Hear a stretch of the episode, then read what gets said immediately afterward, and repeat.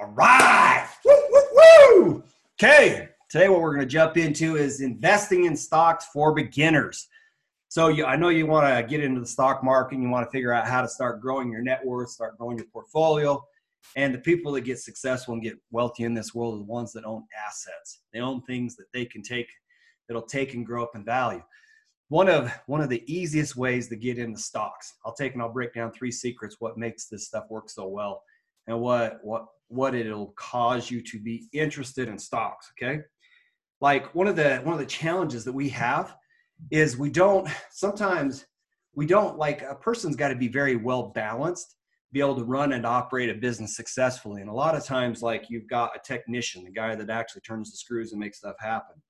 There's another person in this portfolio where he's the the guy that can run operations he can execute and he can make sure that things are working systematically so that it successfully creates profit. And then you got to have like these visionary people who can, can, anticipate and create ideas and stuff that people can execute on so that you're moving in the right direction where the opportunities lie.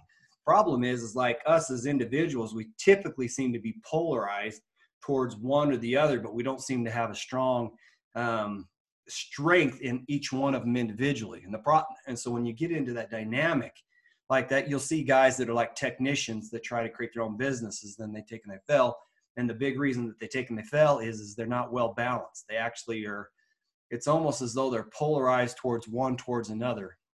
And uh, one of the cool thing is, is when you get involved investing in stocks and stuff you can start identifying companies that not only do they have technical expertise and talents to be able to operate it, but they also have managers who know how to take and to execute to crank out the cash. And then they got visionaries that help uh, steer the ship into the right types of opportunities so that they can be successful. And that's like one of the big secrets behind uh, getting into stocks. So you're like, hey, I'm interested. I want to jump into the game, but how do I jump into the game or how do I start creating revenue or, or, or creating an opportunity for me to start growing wealth? And the challenge is, is you're not going to have a lot of these different assets or these talents or skills um, individually.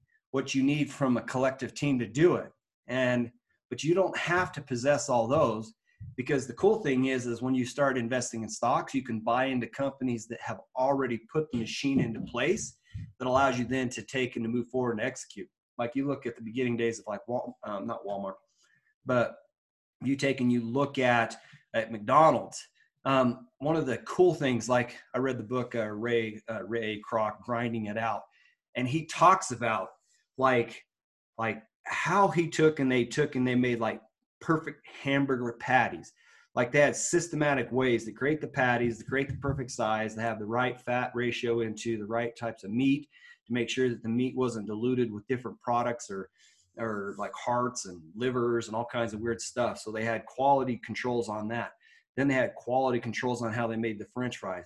And as you as I read that book, I'm like, wow, like McDonald's literally created a machine that was so cool that at first blush you don't even notice the the details of it. In fact, until you read the book, it's hard to appreciate what he went through to take and to create that.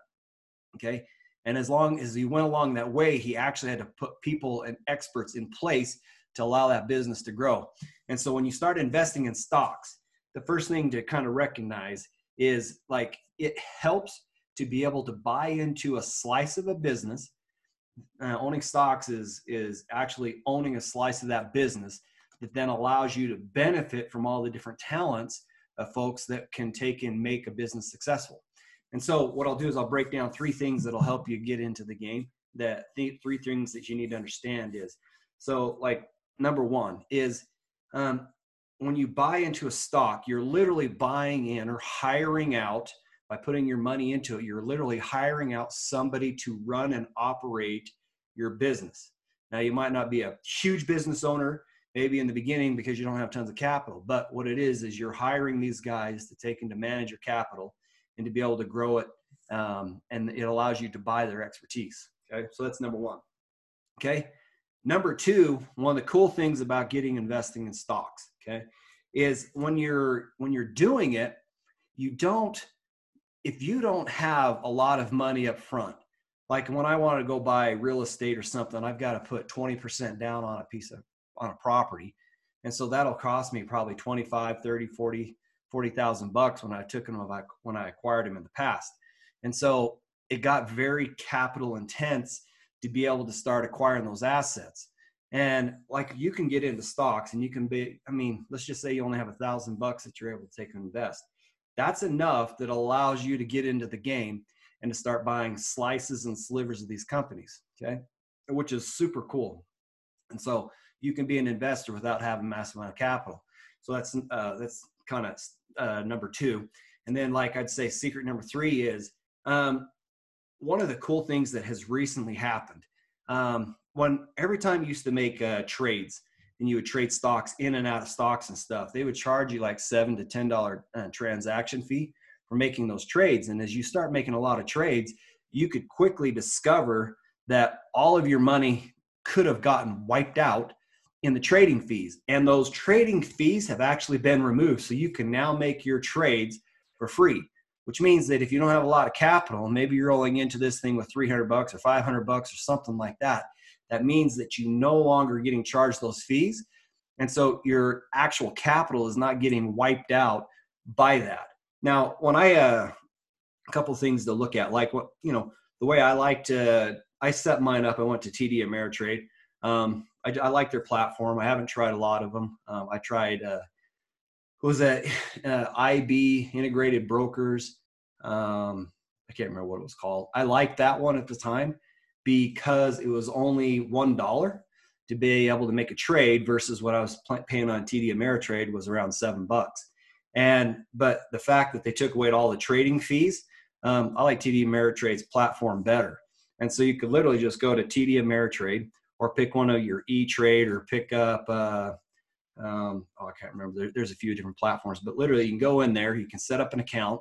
Um, you don't have to put a, a significant amount of money into it. Okay and this will allow you to get in to position yourself so that you have capital set there inside like one of these uh, these brokerage accounts that then allows you to be able to start making your transactions and then what you're going to do is you're going to start looking for and identifying companies that actually have value uh, one of the one of the ways you'll hear like uh, um, warren buffett talked about he'll he he, he kind of in the beginning what he described is he would look for like uh, he'd call it cigar butts. Okay, what it is is these companies where the stocks have been beaten down so much that the stock, the company itself still has value, but it's as trading as though it has no value. And he says the thing is, is it's, it's like you're walking down the street and you see this soggy cigar butt it's on the ground. And he says, then you can bend down, you can pick it up, and you can take one last good puff out of it and he says it's kind of soggy, it's kind of gross, right? But you can pick the thing up and it still has still has life in it. And he was he was looking for companies in the beginning that took and it actually met that criteria where it was just kind of nasty, right? But it still had value. And then he would find a way to take and to unlock that value. Um, and sometimes it's just passage of time. Sometimes, you know, it, li- it somebody, somebody come in and buy the assets, buy up the whole company um, but they would end up paying a premium to take taking to buy the current shareholders out. And so he would find companies like that. Um, if you want to dig into that and understand better how Warren Buffett did it in the beginning, um, he followed a guy by the name of uh, Benjamin uh, Graham. And so here's you a mammoth book. It's called uh, Security Analysis. The one I've got is the sixth edition by uh, McGraw Hill. So uh, it's it's called Graham and Dodd uh, Benjamin Graham, and then uh, his partner, his, I can't remember his first name, his last name was Dodd, but security analysis. This guy who he was the mentor for Warren Buffett, and then later he compacted it, he made it simple, and he wrote the, this book called The Intelligent Investor. Like one of the things that, couple things that you can look for if you're not sure exactly what to look for, um, being able to start pick out stocks. I would start looking for stocks that have they've been if you look at it, they've been in business for more than 10 years.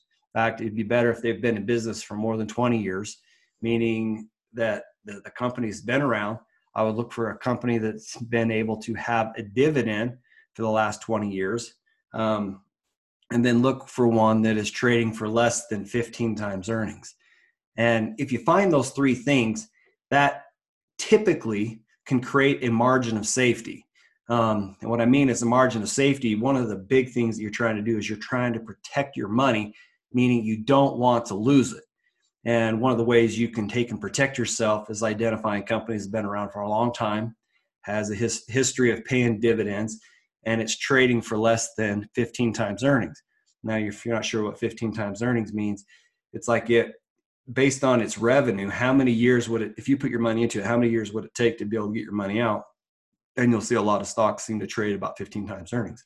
Um, and so that that's a that's a good guiding post.